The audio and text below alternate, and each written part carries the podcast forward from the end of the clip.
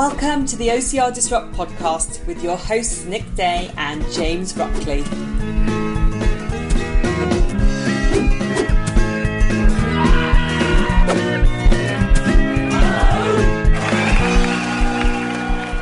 So we're back. OCR Disrupt. I don't know when the last time was we recorded, but uh, I know many of you would have thought we'd given up the ghost and ran away like some of these race directors do. But uh, we don't take your money. We do come back. And uh, many months later, here I am with James Ruckley again. Welcome, everyone. Welcome, welcome. How Nice doing, to James? nice to speak to everyone. Nice to hear your voice again. In a few weeks. Yeah, yours too. It's been a few weeks, been a few months, sir. Been a few months. I mean, James Well, I caught up you and we're like, in what are we going to talk about today?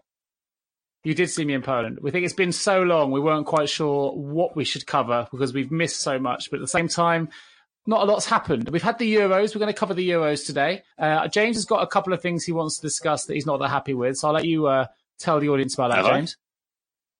I me- Oh, okay. medals, medals. Not happy about medals. Oh yeah, yeah, yeah. I mean, the new Worlds medal we're gonna have a chat about. Um, the new craft shoes. But uh, Ah, other than yes, that, I guess we'll see where we go as we go. We've got some excitement because some old races that have gone have been resurrected. We're not talking about uh, oh god, what's the race that everyone uh, the Donkey Sanctuary race that always comes back and dies again? Tough, Tough guy. Guy. Not talking about All tough right, guy, All right, be nice to tough guy. which disappeared and came back in about a month. There's another race that disappeared and has come back, and everyone's very excited. Which of course is Judgment Day. So welcome back, Judgment Day. Good to have you back.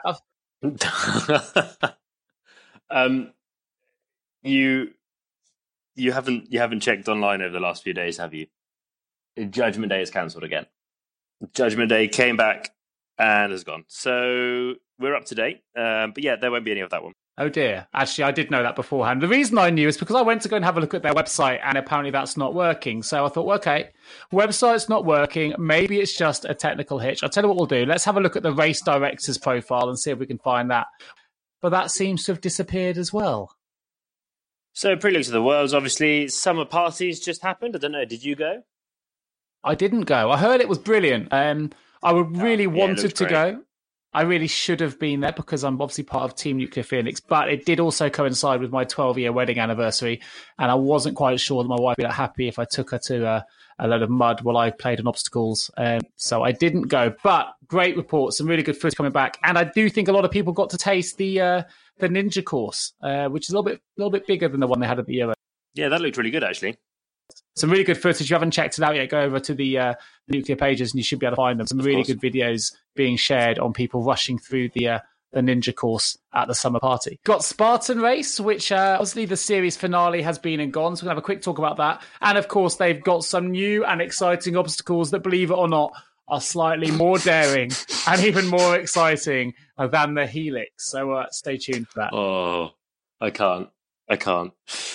And of course, big news in the OCR scene, which is the, uh, well, we're, talking about resurrections here, not just of JD, but also of the UK OCR Federation, or I think they've used to be known as OCRA. It's now the UK OSF.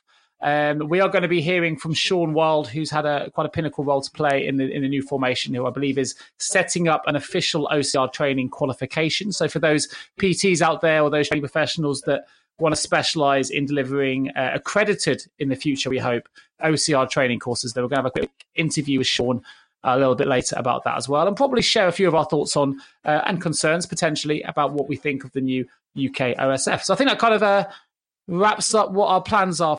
Let's start with the Euros. James, you're out there. You had a, a bird's eye view. You were commentating throughout. Tell us a little bit about the Euros from your perspective. I mean, from my perspective, it was lovely. Good air conditioning, nice height view, lots of food, uh, one kilogram steak. I mean, that was pretty good. So yeah, I had a great, great time. The race looked pretty tough. I went and, and ran around the 15k and the 5k. Jeez, it was hot though, wasn't it? I mean, you were out there on the course in the heat of the day. It was horrifically It was hot. hot. I don't know if it was that bad. It was pretty hot. It was nice. I'd much rather that than the freezing cold or the rain. But yeah, it was good. I thought the I thought the course I mean, was epic. let's bear in mind my. I mean, let's bear in mind my complexion here. Your gingerness. Yeah, that's what I was about to say. That that was unpleasant for me. Course wise, though, you're right. Absolutely epic. Really, really good. I thought it was really good. I mean, for those that know me on the OCR circuit, I was never going to be uh, someone that overly exceeded at this course, but I had a thoroughly good time. Did a lot better than I anticipated I would. I did, of course, lose my band, but um, it was good. There was just kind of rig after rig after rig, but every rig was doable on its own. It was just the multitude of them together yep. that caused the bigger challenge. Uh, there are always going to be issues with these races. There was definitely an issue with queuing. Don't want to gild the lily here. I think that's kind of been covered on Facebook, but there were definitely some issues I think they could resolve, and there's some things they could do just to prevent that from happening. I had a slight bugbear, which isn't necessarily about the queuing, although it's related, which is they set everything up in wave format, which I think was the, I think it's the first time they've split age groups into waves. I might be wrong, but certainly the first time I've experienced it. And I think the issue I had with the wave system is particularly my age group. So I'm sort of 35 to uh, 40 age group. We tend to go off quite early. I was in wave five for the 15k race, and I just think you're you're on an even playing field if you're going out in wave one than if you're going out in wave five. Because if you are worried about queues, there's in wave one that are going on after the elites. There isn't much of a queue that's going to have formed at that time. If you're going off in wave five, you're hitting all the people in waves one, two, three, and four that haven't got through yet. Uh, whereas if you're wave one, you avoid that. So I think if I was a competitor that was actually going to challenge for a medal and really try and go for a podium, if I set off in wave five, I'd be really pissed off.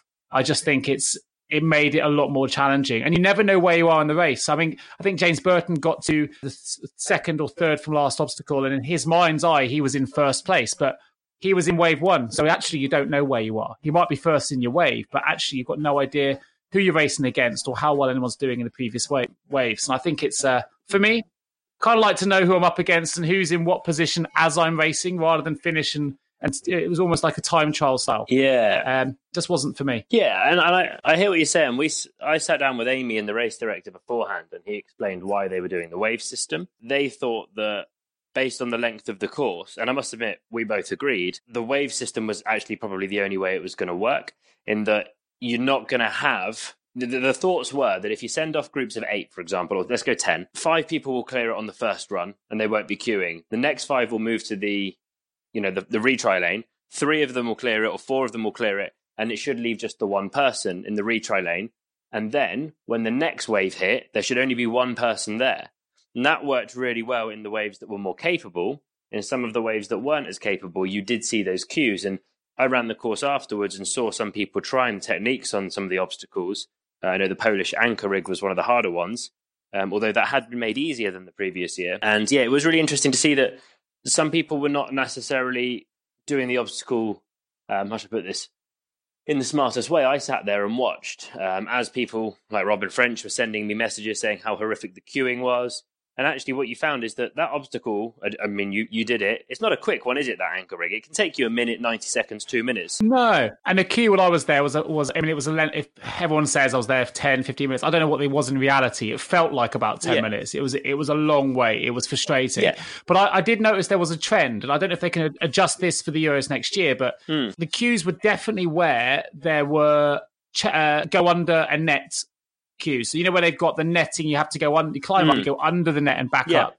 Every queue was an obstacle that had a net, and if the net wasn't, I know it's a pain in the ass to get over to get under one of those nets, but it wasn't what people were failing. And I think if you just no. took that net out, climbed up the rope, got straight onto the anchors, which is a flowing obstacle, you'd probably get rid of a lot of those queues. But they weren't letting people on until they'd passed the net. And actually, if you're going to have you want to the, the same volume of obstacles, I think there's a pretty simple solution, which is just get rid of those nets. Well, I mean, when when I yeah, no, when I went round, what actually was happening is the marshals were telling people to go, but people were waiting until the you know the, the person in front of them had cleared the anchors, had cleared the net, and was on the final set of ropes. Yeah, that's a minute. Yeah, that's a minute and a half that they're just sat there waiting with an open lane. So when I sat there and watched, what was happening is people would start the obstacle get three quarters of the way through, fail it, and then the next person would start. And no matter how much the marshal would say, you can go now, you can go now, you're not going to catch them up, they're a minute ahead, go now, they would sit and wait until they fell off or completed it. And when you've got an obstacle with those two nets where you can stop and have a rest, at the time I went through, they would stand on the top of them to, to rest. That's fine. You cannot be sat there waiting for a minute, a minute and a half until they've cleared the lane if you want to be competing. I've seen videos, you know, of such as Robbie Derrick just easing his way across that obstacle without a, a blink, you know, blink of an eye. And he's come past, and I believe he overtook James Burton at that obstacle. So it's not so much just a case of that obstacle had queues. It's those who struggled with it. It was a relatively easy obstacle. Either didn't, you know, when I went round, sit there and go as quickly as they should have, get on the obstacle, get off the obstacle. They, they sort of waited for it to be a clear line, which wasn't necessary, or they just simply weren't good enough to complete what was in reality a relatively easy rig in a quite nice position in the shade not covered what you know not wet not covered in water. It was an easy rig. Yeah. It was an easy rig. I mean if i can if i can do it first time in both races it's definitely an easy rig right? But i think those nets just just just caused a bottleneck. There was a net there. There was another net in the 15k race before one of the tire uh, rigs. Again huge delays at that obstacle when i got there there was there, I think there were three different obstacles that had a net you had to go under before the obstacle really started. On every one of those I hit, there was a really big queue. I think mm. the problem is if you've got those really try, really trying to be competitive, it, could, it can come down to who can jump the queue or be most direct in jumping the queue. I mean, there was a it was getting tense. You know, there was uh, some profanities being sent around, people getting a bit aggro. You're pushing in, stop him, stop that guy, or whatever.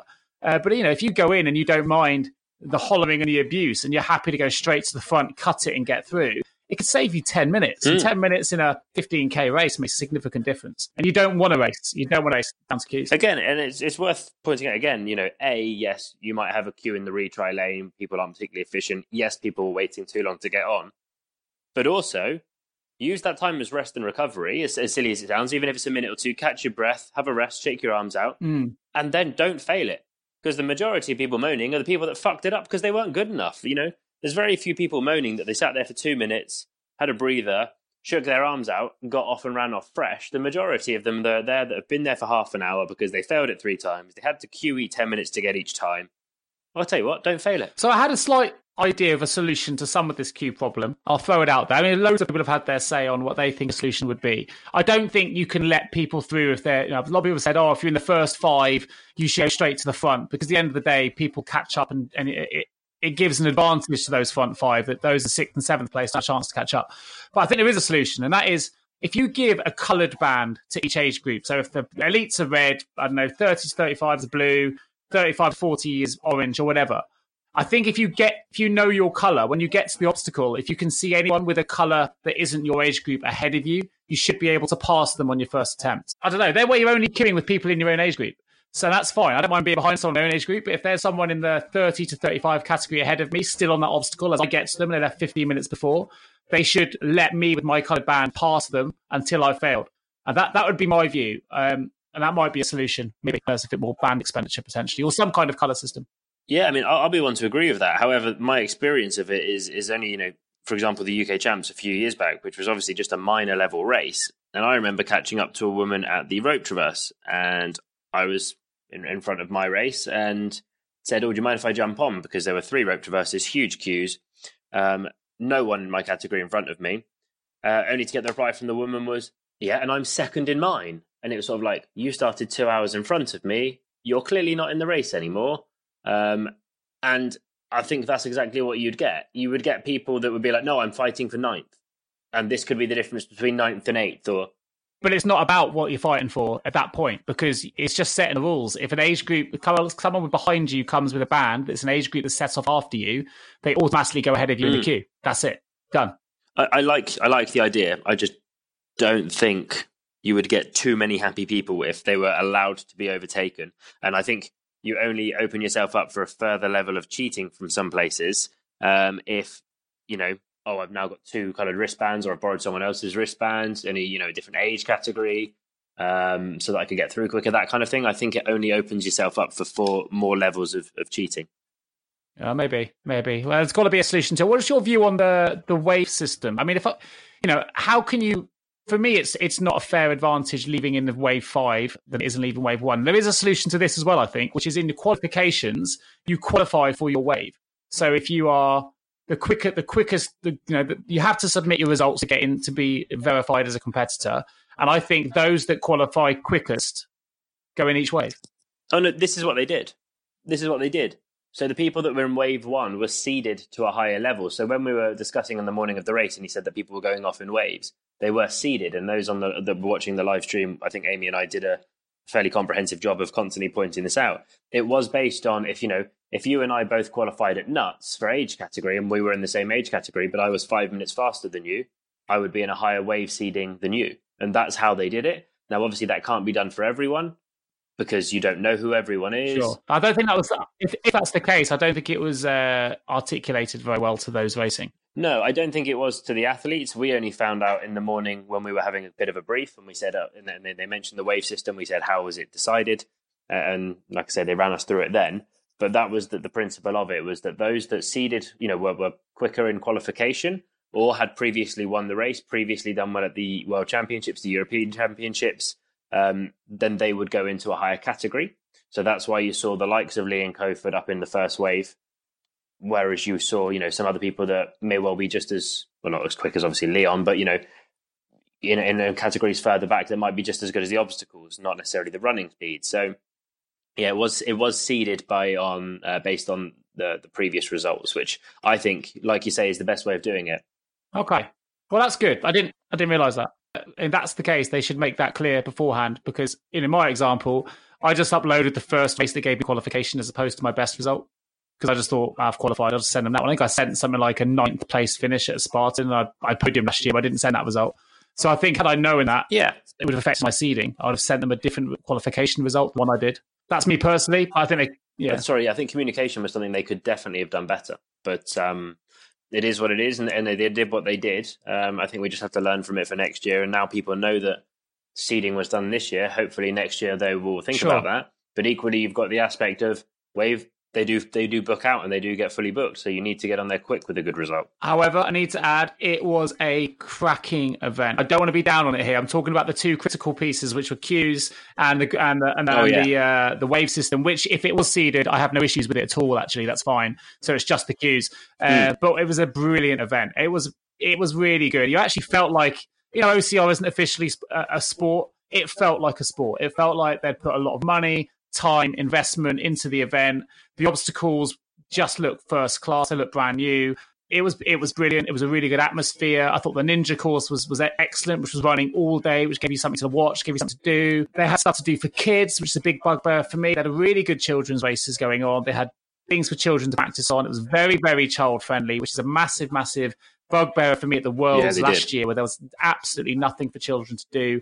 Uh, no children's races. The Euros really got that spot on this year. Uh, really good sponsors. Uh, you know, just gave it a little bit of a colourful feel. It made it feel like a bit more professional. It felt good to to, to be there. Um, I thought it was I thought it was brilliant. I've been really down on, on, on the queuing aspect of it, but otherwise it was just a fantastic event. And I think you know Italy's got a lot to top next year. I think they did a really a, put on a really first class event. When we were at the Euros, we did get some footage of people's thoughts. So here's some uh, a few live clips of people's views of the Euros which we recorded while we were out there. We're with Rob Border here. He's uh, just recorded a 134 time on the Ninja track. How you feeling, Rob? Okay. Well, Man uh, of many words. Right chatterbox on the go here. I'm getting food. Mark Dixon, gold medalist. Pizza, man. He's got a mouthful of pizza. How you feeling? Good, brilliant, excellent Euros. Tell us about the course. Fantastic course, perfect. tough. easy, right? No, it was tough. It was really tough, as it should be. European Championships. It's going to hurt last, it hurt last year, toughened up this year. It's not badminton. If you don't like it, stay and play badminton. It's tough. Stand, it was pretty, the queues were bad, but they know about that and they're going to address it and improve on it next you year. to the race director. I spoke to the race. Director they asked me. The race, I mentioned it to Chris Stewart Armory, and then he brought the race director over to speak to me about it. And I said, because I do it on a short course as well, queues and losing places. It's it added a mental game to it a little bit. You had to fight places. Me and Belarusian, I was in second place, and he was taking it, and it, we was battling and losing it through queues the whole way. The Dutch guy, they, everyone loved the Dutch. They let him through. Hang on. So it was the queues were shit. They needed the system sorted out. You, you can't smashed the short course. Yeah, I've done yeah, done well in it. I was doing well in the, the long course as well. A bit cramped because I haven't, I haven't been able to run more than 5k recently. No, he came steaming past me. I think it was North Pole, wasn't it? Coming past me. Go on, let's bring it. What's your, what's your verdict? Uh, I think exactly the same. I think the course was uh, was just hard enough. Um, but the, yeah, the queues were an issue on a number you of spots. You kept your band on both courses? Kept my band on both courses, killed yeah, yeah. Killed, well, so, almost killed myself. 30th place, 28th place? 29th in the short, 28th in the standard. There's another, Two. another one of them. Good. Come on, what's your verdict, Tracy? How did you find it? Oh, it was good fun. For me, it was the first time, so it was an education. Best bit? Uh, I just like the variety. Uh, there was far more variety in it. I am actually getting to like rigs. I never thought I'd say that. Favourite obstacle? The no, the monkey bar one to the spinning nunchucks. What was that called? Oh yeah, yeah. Madman. Madman. Madman. Just before someone like that. I was really happy when I did that. Favourite obstacle? Uh, the sort of uh, variation on a hamster wheel to flying monkey. I like Oh yes, I love that.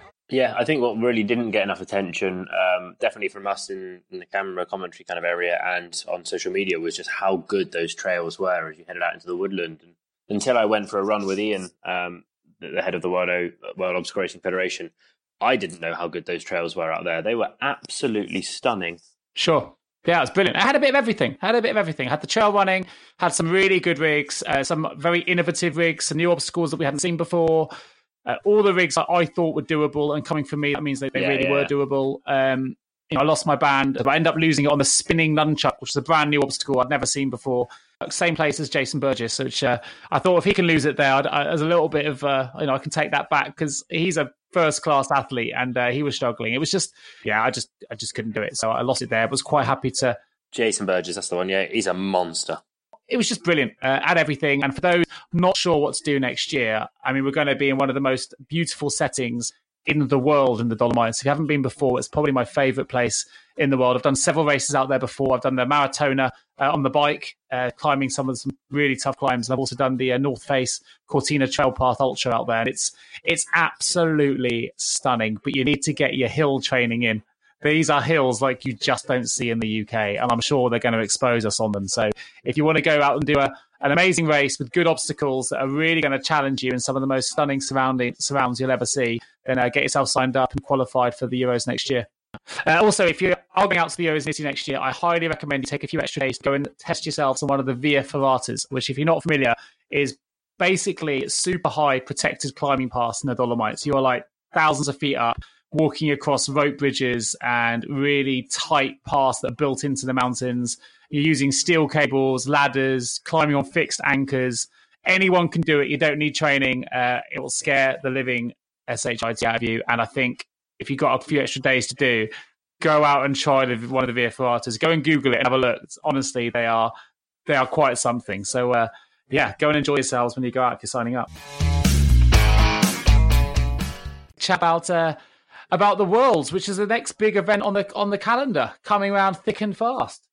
Yeah, I know. That's really, really snuck up on me this year. It's only a couple of weeks away. 10 weeks away, is it right? Yeah, yeah, it's not far. Back it's October the twelfth this year. Um, I think it's October the twelfth. Yeah.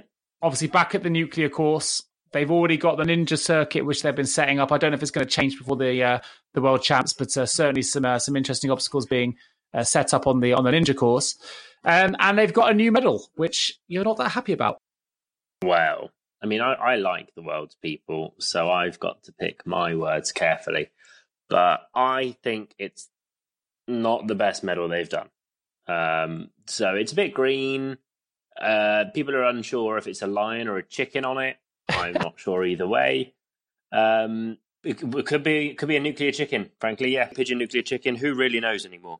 But yeah, I mean, frankly, who cares? It's a medal. People do the race to do the race. Not like anyone does the race just to get the medal, is it, Nick? Um, so no one will really care. But yeah, I, I thought it was maybe not the best medal they've done, especially when you consider how good some of their medals have been. But you know what? If if if all you can pick apart in a race is the medal, then they've done a fairly good job. So I, I won't complain. And like I say, I'm not getting one, so who cares? I'm going to disagree with you. Are you? I think the medal looks awesome. I think it's clearly a lion with a big mane. Is he? I mean, you've got bad taste, haven't It's you? got like a, what can you not like? It's got it's a medal with electric green and lime green. I mean, what could you possibly go wrong? I do like good lime green colours. Oh well, you see, now now you're selling me on it. I'm not really, a, I'm not really an animal person on medals, flags, or anything. So I'm guessing I'm always going to be negative towards that. I mean, need need me something to be negative about in this episode, don't I? So what do we know? What do we know about the uh, world champs coming up? I think based on last year, you've got to be training in the mud. Very different to the Euros. Less obstacle uh, centric, which we know probably more doable, but really tricky for those that aren't used to running in mud or running off road. Yeah. I'm just hoping and praying they've got a little bit more on for children this year. I don't know if you've heard anything on the grapevine. Might be doing a bit more. I think. Oh, come on, we're so far removed from the grapevine, you and I've got no idea. um, no, I've I've not heard anything. I can't imagine that they will have the same as last year. I think they'll have more that this year. They need to really. Um, like you say, it's such a big market having the kids race now, and, and obviously you've got these junior development programs and whatnot around. So I think they'll have plenty to do, but I'm often wrong, I'm told. So we'll have to wait and see on that one. Also had the Spart- the final of the Spartan series, three races. Uh, I think our very own Nuclear Phoenix Dan Corner got first place in the men's series and a nice healthy check for three thousand quid. What a man. Uh, second was Tom Tweddle, and uh, Jason Bonnet got third. Uh, who won the, the women's race, Sir James? Oh, you have thrown me under the bus royally there, haven't you? I, I don't follow Spartan. I've got no idea what happens over there. They put up some cargo nets and pretend it's the newest obstacle going. So, yeah, I, I've got no idea. Uh, very slowly, I will go to the Spartan page. the first thing that comes up under my Spart- uh, search when I type in Spartan is Spartan's new obstacle. Oh, mate, it's stunning. So, in first place for the women, we have Miriam Goulet Boyset. I am not one for pronouncing foreign sounding surnames. Uh, in the second place, Andrea Berquez, and third place, Natasha Mansell. We obviously all know them pretty well. Yeah, Natasha in particular has done really well. She did well out in um, the, the Euros as well, didn't she? I think she she got on the podium or maybe even won the uh, the elite race uh, on the uh, sprint race. I think so. She's yeah, yeah, she's been killing it. So it's really good to see those developments. So yeah, so the results there on the uh, on the Spartan side. I'll tell you a little bit about my own version of the Spart- Spartan Marston Lodge. Had a few, uh, you'll like this, James. A few schoolboy errors, which won't surprise anybody. Number one is in my newfound confidence. I thought, hey, I've got to the spinning, whatever they're called, things, the spinning monkey bar things, you could twister, which I've never failed before and shouldn't have failed this time. But my newfound confidence after actually training with obstacles, decided I would do three at a time, skipping. So basically doing one, skipping two, getting the third. Uh, and in my speed and hate and uh, and excitement, I completely ballsed up. Basically, got to the uh, the change between the two, two twisters come together in the middle. Realized there was nowhere to put my second hand, and tried to swing on just two fingers and came off. no, good race then. So, for the sake of trying to save myself about three seconds, cost myself 30 burpees. And then I got caught myself up, managed, managed to make up the places, wasn't doing too bad, got back up to uh, the positions. I think I just about caught James Burton on the carry, uh, got to the spear throw, and stepped on the string when I threw the spear. so, So genuinely, you had a schoolboy error weekend. it didn't even reach the target. It kind of, yeah, threw halfway, caught the string on my foot, fell, hit the floor, another 30 burpees. So, yeah, I've had better races, it's fair to say. But you enjoyed it. Yeah, pretty much. I had a thoroughly good time. Really enjoyed it. I think I still came. I've been 13. Either way, wasn't particularly special. Not much to write, write home about. But uh, Mm. I did. And my kiddies did, did, the, did the children's race. And I have to say, best kids race I've ever seen Spartan put on. Yeah. Um, Eva, I think Eva, who's uh, 10 years old, Yeah. it was about, it felt like it was about 5K. She smashed it. She went all the way around the course. They had ninja rings, they had carries, they had nets, they had, uh, yeah, they, they'd actually gone all out. Uh, Marshals were great. Proud to say Eva's much better than me in obstacles. She nailed ninja rings on her first attempt, which su- surprised me as much as anyone else. She was really excited about that. Had a mini spear throw for them, which was pretty cool. And then Leo, my son, who's only five years old, did a shortened version of the same race. Um, and both, yeah, both loved it. So fair play, Spartan. Uh, you might cost a fortune, uh, but it was uh, it was a really really good day out. So have to say, thoroughly thoroughly well done, Spartan. Go on then. How much does a, uh, a Spartan race cost for kids? I, th- I think it was twenty five pound each, Troy.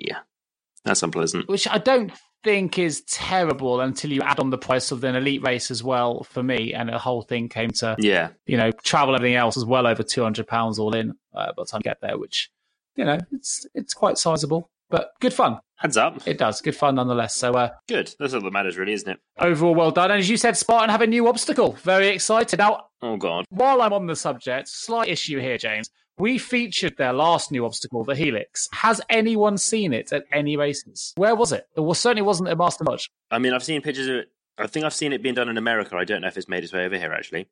Um, thankfully. But uh, they, they went. I mean, have you opened the video of the one I've just sent you? I have, yeah. It might just about pass the Helix. Well, I mean, it's probably too dangerous for them to actually try at the time, which is why it's only being described. Um, but I mean, it's a giant frame, I guess you would say, uh, with made of a lightning rig, with a very long cargo net being placed up and over it. All right, boom! Thank you guys for watching. Woo! Would that would that be fair? I think that's basically what it is a big cargo net. Yeah, yeah, yeah. It's it's it's a cargo net, and um, yeah, I don't I don't really, yeah. What what do you say? Anything you got? I'm out. I'm out. I've got nothing. Kind of has that as you as your yeah game. It's like, yeah, Yeah. Okay.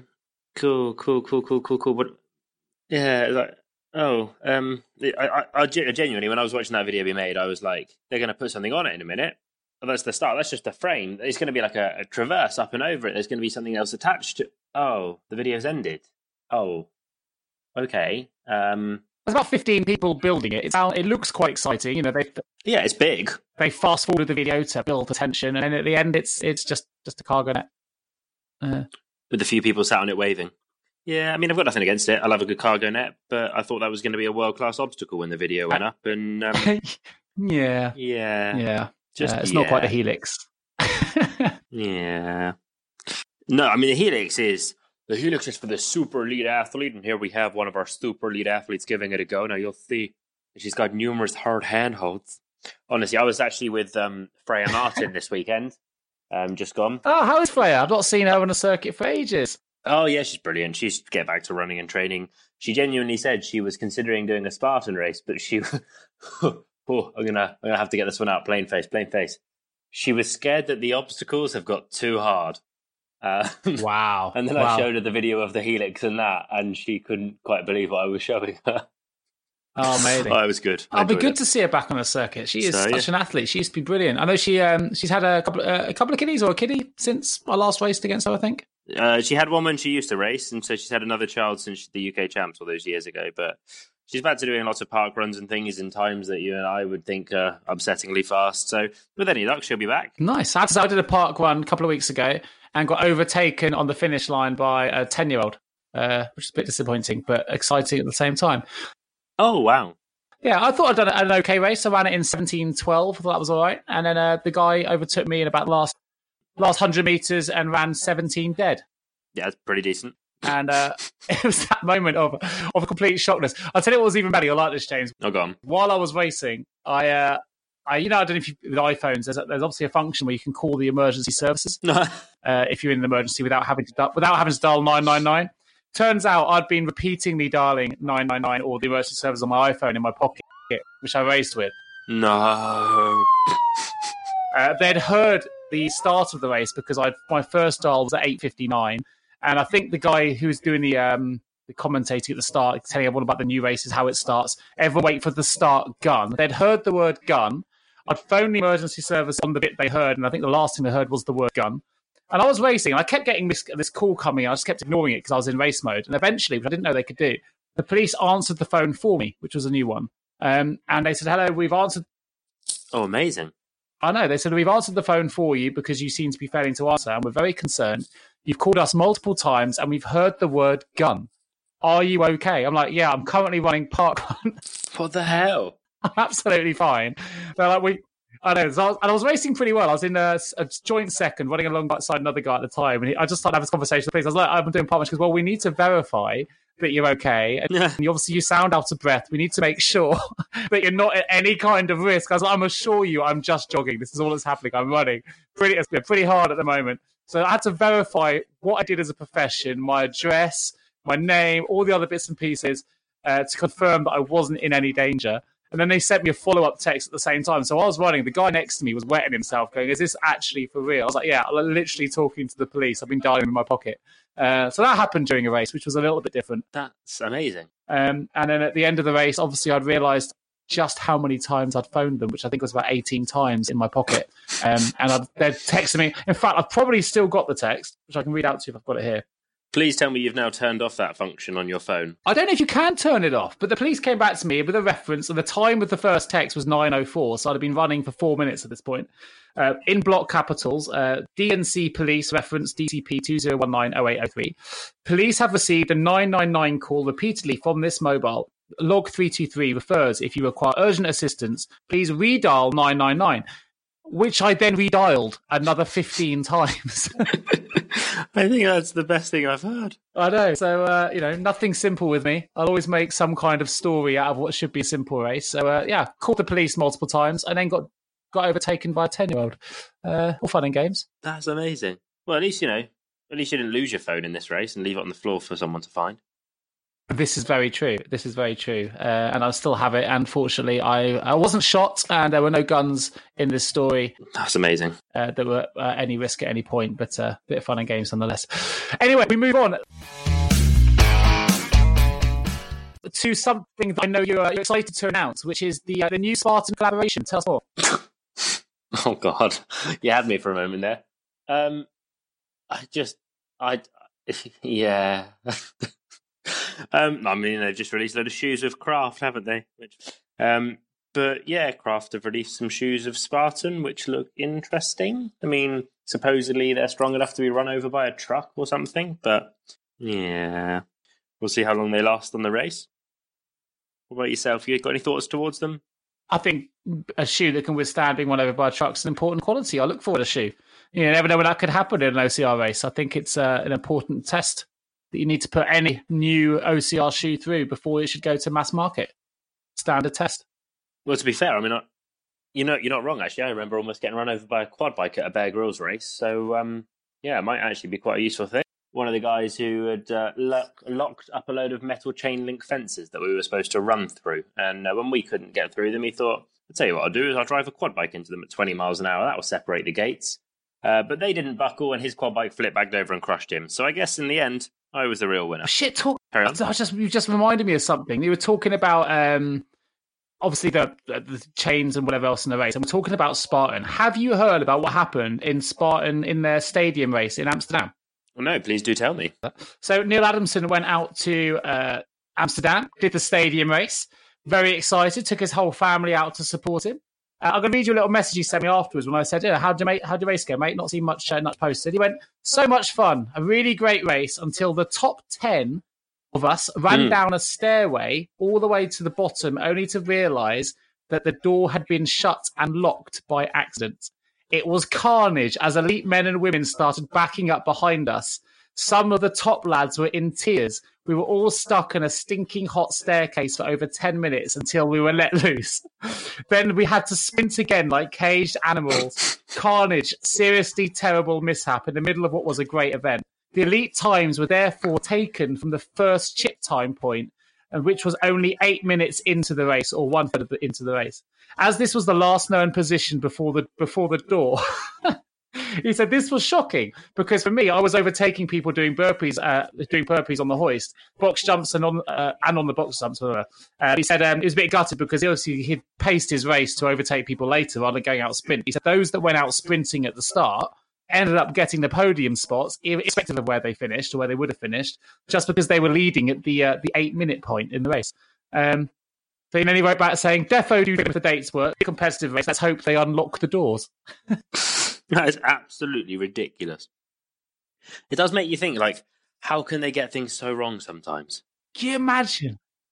It's just, I know. I mean, you spend all that money, you take your family out, you prepare yeah. for a race. There, Lee said there were literally people in tears. So what was happening was that you know you got people piling in from the top, coming down these stairs with nowhere to go. So it just bottlenecked, and everyone was stuck. They couldn't turn around and go back because too many people were coming in. So they were just stuck by this locked door, and people didn't know when they were going to get out. I mean, you don't want to be that person who locked that door. Let's be fair, but that's the kind of thing that needs to be checked. But yeah, so uh, Spartan Amsterdam, yeah. whoever was winning at the eight minute mark got on the podium. Happy days. I'll tell you what, that's why Mark Dixon's been running off the start line so far. He knows something we don't.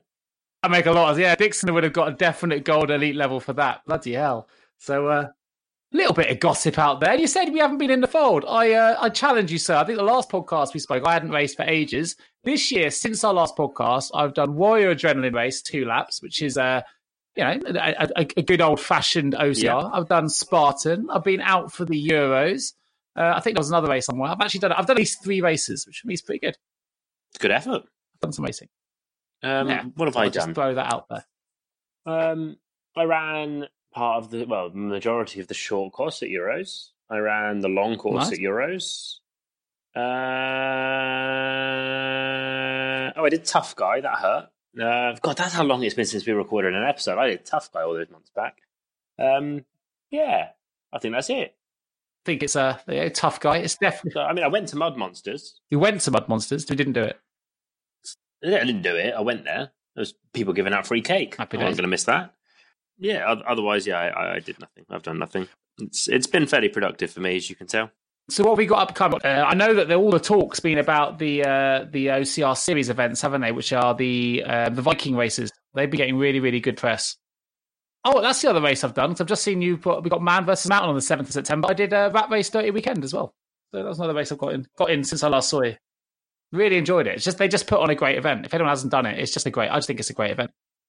Yeah, it's, it's up there with one of my top events. I haven't done it for a few years, but really is up there with one of my favourites. Then we've got um, Spartan Scotland still to come on the 14th and 15th of September. And uh, for those that just missed it, Man versus Mountain on the 7th of September. Another stunning race if you haven't done it before. And really good training for those who fancy going out to the Euros to do the Dolomites next year. Get, get your mountain legs, uh, mountain legs working. Yeah, good idea. Actually, get on it because otherwise it's really going to hit you hard. So, James, we're going to jump into our favourite OCR Disrupt rap. When we come back, you will get to hear an interview that took place with Sean Wild all about the new UK OSF. And then after that, we have, of course, our three Dick of the Day nominations. So stay tuned. OCR Disrupt with Nick Day and James Buckley. It might get a little controversial, yeah, it could get a little ugly. Keep it hella entertaining every single time. You can never hate this, keep it authentic, just face it. Obstacle course racing, yeah, yeah. A community that's bigger every year. Fastest growing mass participation sports in the world. You ain't down with OCR Disrupt, you must be out your mind. Every time they keep it live, time to tune in and subscribe. Woo!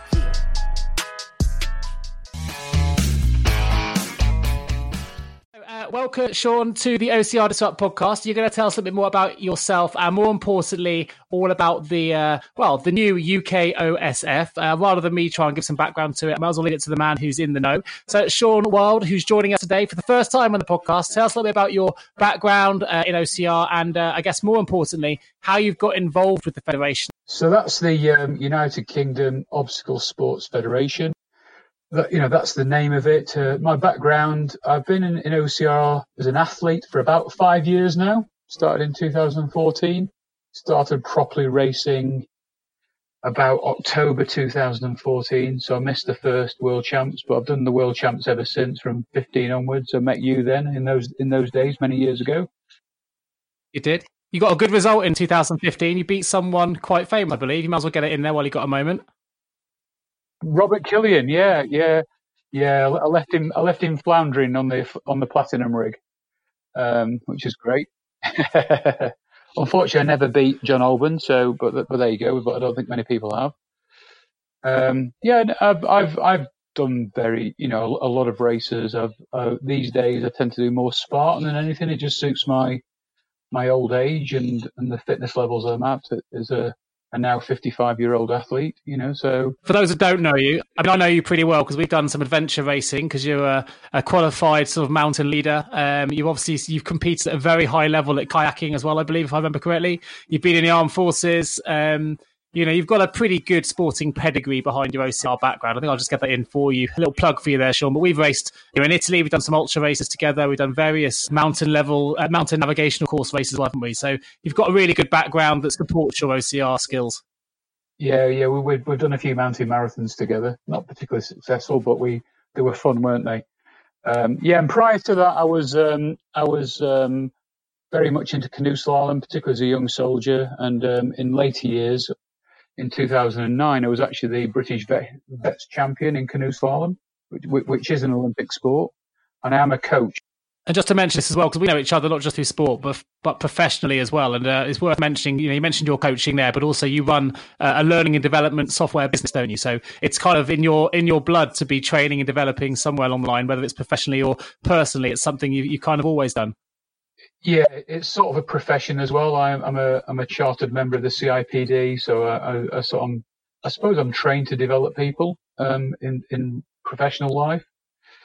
Um, you know, I'm a qualified teacher and vocational assessor, and I've done all of those things. So yeah, I'm, and I think that's what I'm really bringing to the table. I'm not, I'm not saying I'm the best coach in the world, but I know how to set up training systems and coaching systems and development systems. So, let, so let, let's talk about that then. We talked a little bit about your background in training and coaching uh, briefly. How did you involve with the, with the new federation? Well, I was I was going to do a bit of work with um, the, these guys in um, the, the, these people in Wales. They were landowners. They wanted um, to build a training site. They wanted it to be a race site. And I was thinking about how we train staff. So I was looking at coaching qualifications and, you know, how, how people could come on their site and act in a safe way. And I, I, I went onto the World OCR site, looked at that the, they had coaching uh, qualifications. I'd, I'd been through the badges myself with Spartan and UK Athletics, and you know I'd, I'd, done various coaching things, but I wanted to see what they were doing. And I, I noticed at the time that it said that there was a, a, sports federation in development in the UK. I went, oh, wow, because I was aware of OCRA and the history of OCRA, as we're all painfully aware of. Um, so I, so I so I went and sought out who was involved, and I, I contacted Ona Avara, who's the president, and uh, and it went from there. Really, we we just started talking and talked about what I'd been planning to do. That fell by the wayside because they did, they didn't get the planning permission, and off the back of that, we then started to talk about what we could do with UKOSF. Nice. So uh, there's an elephant in the room, which I'm keen to ask, which is, you know, we all, we're all familiar with OCRA. Uh, and we all kind of, well, for those in OCR for a while, will know that kind of and burned. And there were lots of unanswered questions at the end of that, uh, end of OCRA, shall we say. So is the relationship with the new UK OSF and, and, and the previous OCRA legacy, if you like, is there any connection with the two, or is this completely new and separate? It's completely new and separate, although there's a lot of lessons to be learned from that. And we, we, we are very aware of what went on before, prior, prior to UK OSF, and we don't want to certainly make those mistakes. We're we're we're, we're linked into World OCR, which is the what, what, will become the world governing body when it's a recognised sport. We're linked in with OCR Europe, which is the continental federation, and we're and we and we will become the national federation. So obviously, there you mentioned about OCR. There's OCR Europe. There's obviously a number of other commissions um, all over Europe and, and, other committees. So who, who currently, who else is involved, and do you have plans in your commission specifically? Yes, we do. Uh, um, we're, we're, talking to World OCR. We're talking to OCR Europe. They they have a certain structure that we've we've we've emulated. Really, we, we've looked at. We've looked at the commissions and those people in the various commissions and committees, and we've we've not exactly copied it because we I think UK needs something slightly different. So we we we, we do we, we do um, map into that, and we're speaking at every level to those people. Sure. Has it, has it been well received so far? I mean, obviously, there's been quite a bit of you know coverage on, on Facebook and the like, because you know I've, seen things. Has, has it been received positively? I think so. In general, I think because of the history with OCRA, for example, and I think because people are very protected to their environments and what they've done so far, there is always that. Um, I won't call it negative, but but it's certainly, oh, what are you guys going to do about this? And should you guys be you know, tell, telling us what to do in this particular area. It's not really about that. We want to become a, a recognised sport, and you have to put a series of things together in order to go to UK sport and to become recognised. If we're ever going to go to the Olympics with OCR, we have to go through these pathways and tick those boxes. Before we jumped onto this call today, me and James having a chat about it, and we're saying, you know, for, for months or longer than that, probably everyone's been going, "Oh, we need a governing body. We need a governing body. We need a governing body." And then finally, someone steps forward, like yourselves, you know, a group of people, and says, "You know, we can be, we can do it." One kicks off and says, "Who are these people? I've never heard of them. We don't want these." People. It's just like what you know. You you wish for it for ages. Finally, someone puts their head above the parapet. A few people do, and then uh, it gets shot down. So you have my full support. I mean, it's better to have something rather than nothing. Um, obviously, I, I watch it with interest. I don't know where it's going to go. And um, if it doesn't work, it doesn't work. But at least you've given it a go. Tell us about the, uh, I guess, the, the planned objectives, timeframes if you know them. But obviously, number one, your objective is become a recognised sport. What's objective number two if you achieve that? Uh, actually, that's not objective number one. What we need to do um, in 2020, um, really, because we're at the moment we're just putting every, every, everything together. We're going out to the community, asking for volunteers to get involved, and the things that we've spoken about at the moment is to consolidate a UK league, for example. So we've been speaking to the guys at Mudstacle on how we might do that moving forward. Okay. And any any developments you can uh, tell us at this stage, or is it still uh, in discussion? Not in that stage, because we're still in discussion with those guys at the moment. But we think we can get a way forward with that. More significantly, is that we're we think we've got a pathway to have a UK championship for next year. It's, it's likely to be later on, September, September timeframe is is what we're looking at. We, have got some people who are interested in working with us. It's a bit too late to go out to a for, into a formal tender process, but but so but there's there's things happening out there already that, that we've that we've latched you know latched into, and we, we can we can put something together for next year. It will become more formalised as as time goes on. uh, and for example, just to, just as a point, we as we speak, they're bidding. You know, organisations are bidding to host the 2021 European Championships. We're not we're not mature enough to to bid for those um, this time, but we're, we're, hoping next year we'll, we'll be mature enough to bid for 2022. So all of these things take a little bit of time.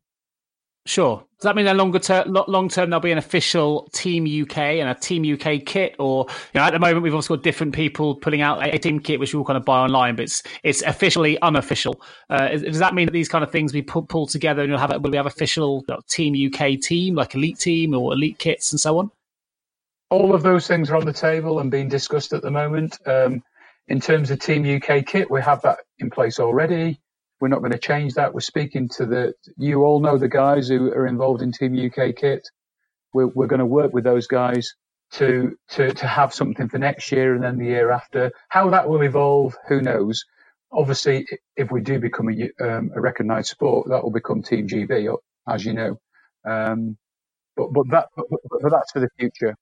What, what needs, what needs to be done to make it a recognised sport? It's quite complicated. Ultimately, you, you have to, you have to have coaching frameworks. You have to have um, a championship. You need to have a league.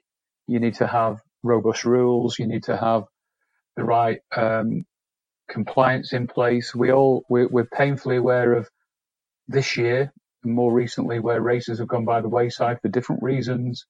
We we need to be on top of that moving forward in order to give UK sport the um, the confidence that we can that we can move forward, we need to put all of those things in place. That won't happen overnight. It certainly won't happen in year one, but we have to have a plan over two or three years to make sure we tick all of those boxes that they that, that UK sport will be looking for. So it's a it's a it's, a, it's an evolving thing. So OCR is known at the moment, I guess, as a, mass participation event. Uh, obviously, a very popular one. It's growing all the time. For those that uh, just enjoy it as a mass participation event, where they you know go with work, they go with friends, they you know they, they go as a, as a big team group, and they don't really want it to, to to take it on as a sport, so, to speak. What are the benefits of it becoming a recognised sport? You know, for people that are unsure about what this means for the future, let's say that you get all those things ticked off, you get the league, you get the coaching qualifications done, and all the other bits and pieces you need to get through, which is going to take some time. What are the benefits to those that already are passionately love OCR? You know, what can they what can they look for for the future? Look forward to. I think I think your point applies to every sport. I think in every sport that you know of now, they have elite races, they have competitive races, they have participation races.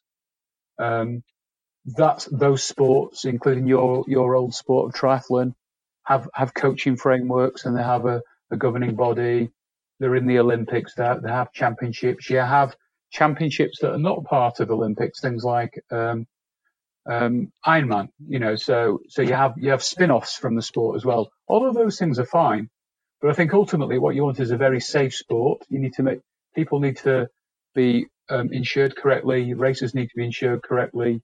Races need to be safe. The obstacles need to be safe. And if you're going to engage with a coach, you need to know that they've been trained correctly whether you whether whether they're coaching you around obstacle technique, um, running technique, strength in general, just so that you can get yourself over the obstacles. You know, prior to doing the technique, all of those things, all of those things need to be taken into consideration. Health and safety, first aid. What about water? Are, are we putting the right safe working practices in place when you're training people on water? Can they swim? Can the coaches swim, etc., etc. So it's a case of just looking at all of those things and making sure that we have a safe sport. And, and again, I'm sure that UK sport would be looking at that too.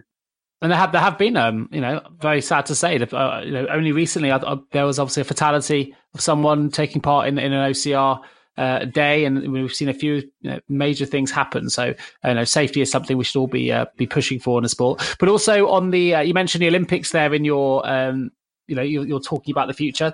That's obviously an aim I know that you've got behind the scenes, longer term. I don't know if you've put a year which Olympics you're aiming for, but I know that one of your dreams is to, as part of UK uh, OSF, is to, to, to get OCR into a, a, future Olympics. Is that still the case?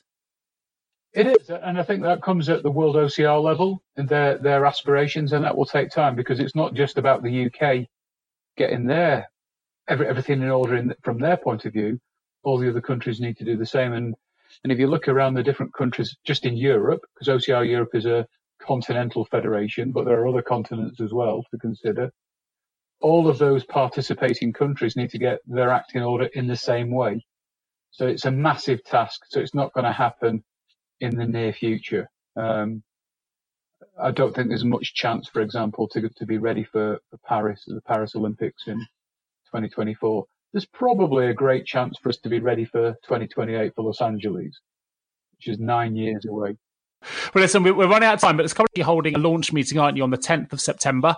Uh, so there is an opportunity for people to get involved and to find out more about it. Uh, tell us a little bit about what's happening on the 10th. Um, and I believe also, while we're here, you might be able to answer two questions for me, Sean. Um, you're still looking for some people to join UKOSF as well. I think there was a treasurer and a few other roles that still vacant. So let us know a little bit about the 10th and uh, which roles you're still uh, hoping to, to get some uh, volunteers for. Yeah, so on the 10th, we're going to we're going to announce what we've organised so far. So we should have more information about the UK Championship for sure. Um, I'm open to, you know, I'll I'll provide some detail about the coaching framework that we're working on, how we're going to train our officials and and the people that will provide safety on courses. Um, we might have more information around the UK League and how that might evolve, but that's still in negotiation. So as much as we get to through over the next couple of weeks, we'll we'll share that on the 10th of September. Plus, also people can put their views forward as well. Um, all of those people can volunteer not only to be leading a commission, but they can be part of the committees. So, so for example, in my commission around developing coaches and developing officials, if they want to volunteer, be on the committees, be part of those teams that will put the safe working practices in place, they're very welcome to put the names forward. And yes, we do need a treasurer. So if there's any accountant out there that, that wants to come and work with UK OSF, that, that, it would be great to speak to those guys or girls uh, to come and help us do that. Fantastic. Well, listen, I mean, for those, you know, I'm not familiar with everyone on the UK OSF board, but um, I've known Sean as a good friend of mine, known him for a number of years, a great athlete. And uh, as far as I'm concerned, Sean, if you're involved, uh, you get my vote. And I think anyone that, you know, is unsure about it at the moment, I know it, if you're involved, Sean, I, I, can only think it's it's got you know absolutely the right intentions, and I'm sure it'll do all the right things. So credit for you guys for putting your, your, yourself in the ring to, to try and make some progress on, on a sport we all love. So I hope it all works out, and yeah, all the best. And I'll, we'll look forward here, OCR Disrupt, about seeing how UK OSF moves forward. Thanks, Nick. Thanks very much. Pleasure, buddy. I'll speak to you soon. Cheers, then. Bye bye. Do have a couple of dick of the days. Uh, now, this should really be dick of the month or dick of the six month. I don't know. We've got a little bit of time between our last podcast and this. So we've actually got three nominations. So, in, well, in first, in one of the nominations, shall I say, is Becky Rendell and Wizz Air. Um, then we've also got Dan Heath and Stuart Neal, although I feel like they can be combined, those last two, Dan and Stuart. Um, now, Becky, I, I say she was travelling out with you. Um, got stopped at the gate, I believe, and um, I'll tell you what, you tell the story. You were there. You know the one. All right. So me, me Becky, Tony Leary, uh, Rebecca Cohen, all traveling out, and, uh, and Rob Border, all traveling out to the Euros, all very excited. It was Becky's birthday. Everyone's in good spirits you know, we're excited. We're all in the talking about, you know, how we're going to prepare for the races, the short course, all the preparation we've put in, all the, we packed everything, all very excited, very excited. We get to the airport, uh, and Becky's like, oh, I'm not able to check in online. Uh, I've got to go to the desk. I'm not quite sure why. I've been trying repeatedly. We'll try to check in for her and happen. We get to the desk, and they've put Becky on the standby list, which basically means on every flight, you're allowed to overbook the seats by up to 10% uh, just in case people don't turn up, so they can obviously capitalize on the cash that they they make on the flights. Uh, turned out though that everybody turned up for the flight, so they had overbooked the flight, and Becky was therefore in that 10% additional capacity and couldn't get on the flight. So she had to wait in the lounge to see if there were some people that didn't show up. Uh, so we waited in the lounge, obviously, and we had to kind of say goodbye to her in the lounge as she waited to see if there was someone that didn't turn up. And unfortunately, everyone did turn up. So whilst we waved goodbye to her in the Wizz Air lounge, Becky had to wait around for several hours to see, uh, you know, if she could change her flight, if she would get onto another flight, which she couldn't. So Wizz Air had to put her into her uh, hotel uh, for the evening, and then she had to get onto a flight the following day. What it meant was Becky missed the short course um, because they couldn't get her out quick enough. She was it was on her birthday, and it was like you know those those things you get where you get like you leave someone at the airport at, an, at an airport, you see it in films, and you kind of walk away, and it's like those puppy dog eyes as they go away, and you just say there's nothing you can do. It was kind of like that. It was a it was emotional because all of us were excited, and we just had to try and like I don't know, just watch Becky left there on her own with all of her bags ready to go on her birthday in an airport lounge on her own.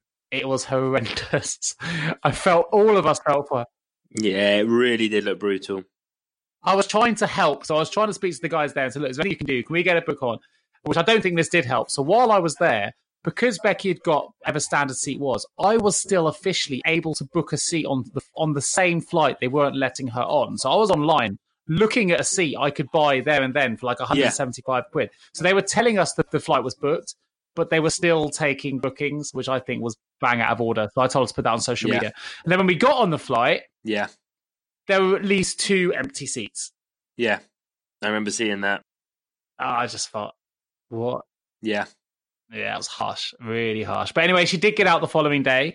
Uh, she did miss the short course, which was gutting. She, she, they couldn't fly her to Gdansk. They had to fly her to a different airport. So when she did get uh, over to Poland, she then had to suffer. I think it was a, a long taxi, yep. several hours, five or six hours on a taxi to get over to the uh, to the race, which she eventually got to get onto the uh, the course. But uh, yeah, felt for Becky. So yeah, that was a bit brutal for us to call a dick of the day, but yeah, that that, that definitely goes in there. Um, tell us about Dan Heath and Stuart Neal. Oh God, it was just. I mean, as, I'm sure everyone that listens to this will have seen the videos of those two attempting a flying monkey by now. Um, yeah. What What do you say about it? I mean, Stuart actually let go of the bar on sort of um, well, while traveling backwards on on the swing and ended up flying almost into the crowds, whereas Dan at least went forwards and uh, landed on his back.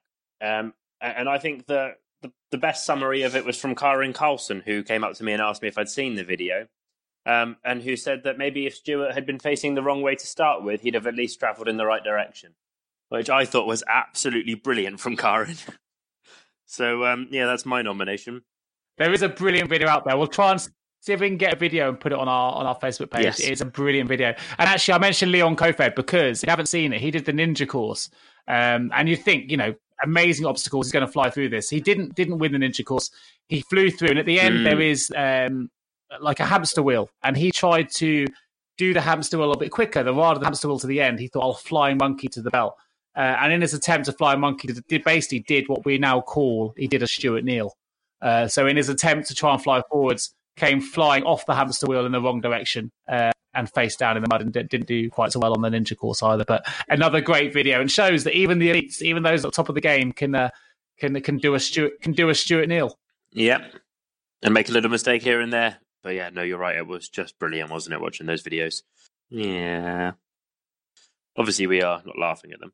Just let us know which one you think should win. We've got options are Wizz Air, Dan Heath and Stuart Neal, or Leon Kofed. Mm. We'll see if we can find videos for for all well for the first two, and I, I might be able to find an image of just leaving Becky at the airport, which is just a sad face.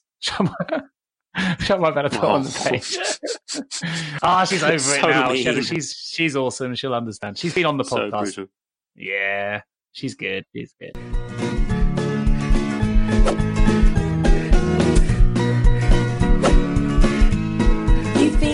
To the OCR Disrupt podcast. If you want to join the conversation, check out the OCR Disrupt Facebook group and get involved in the debate. Till next time.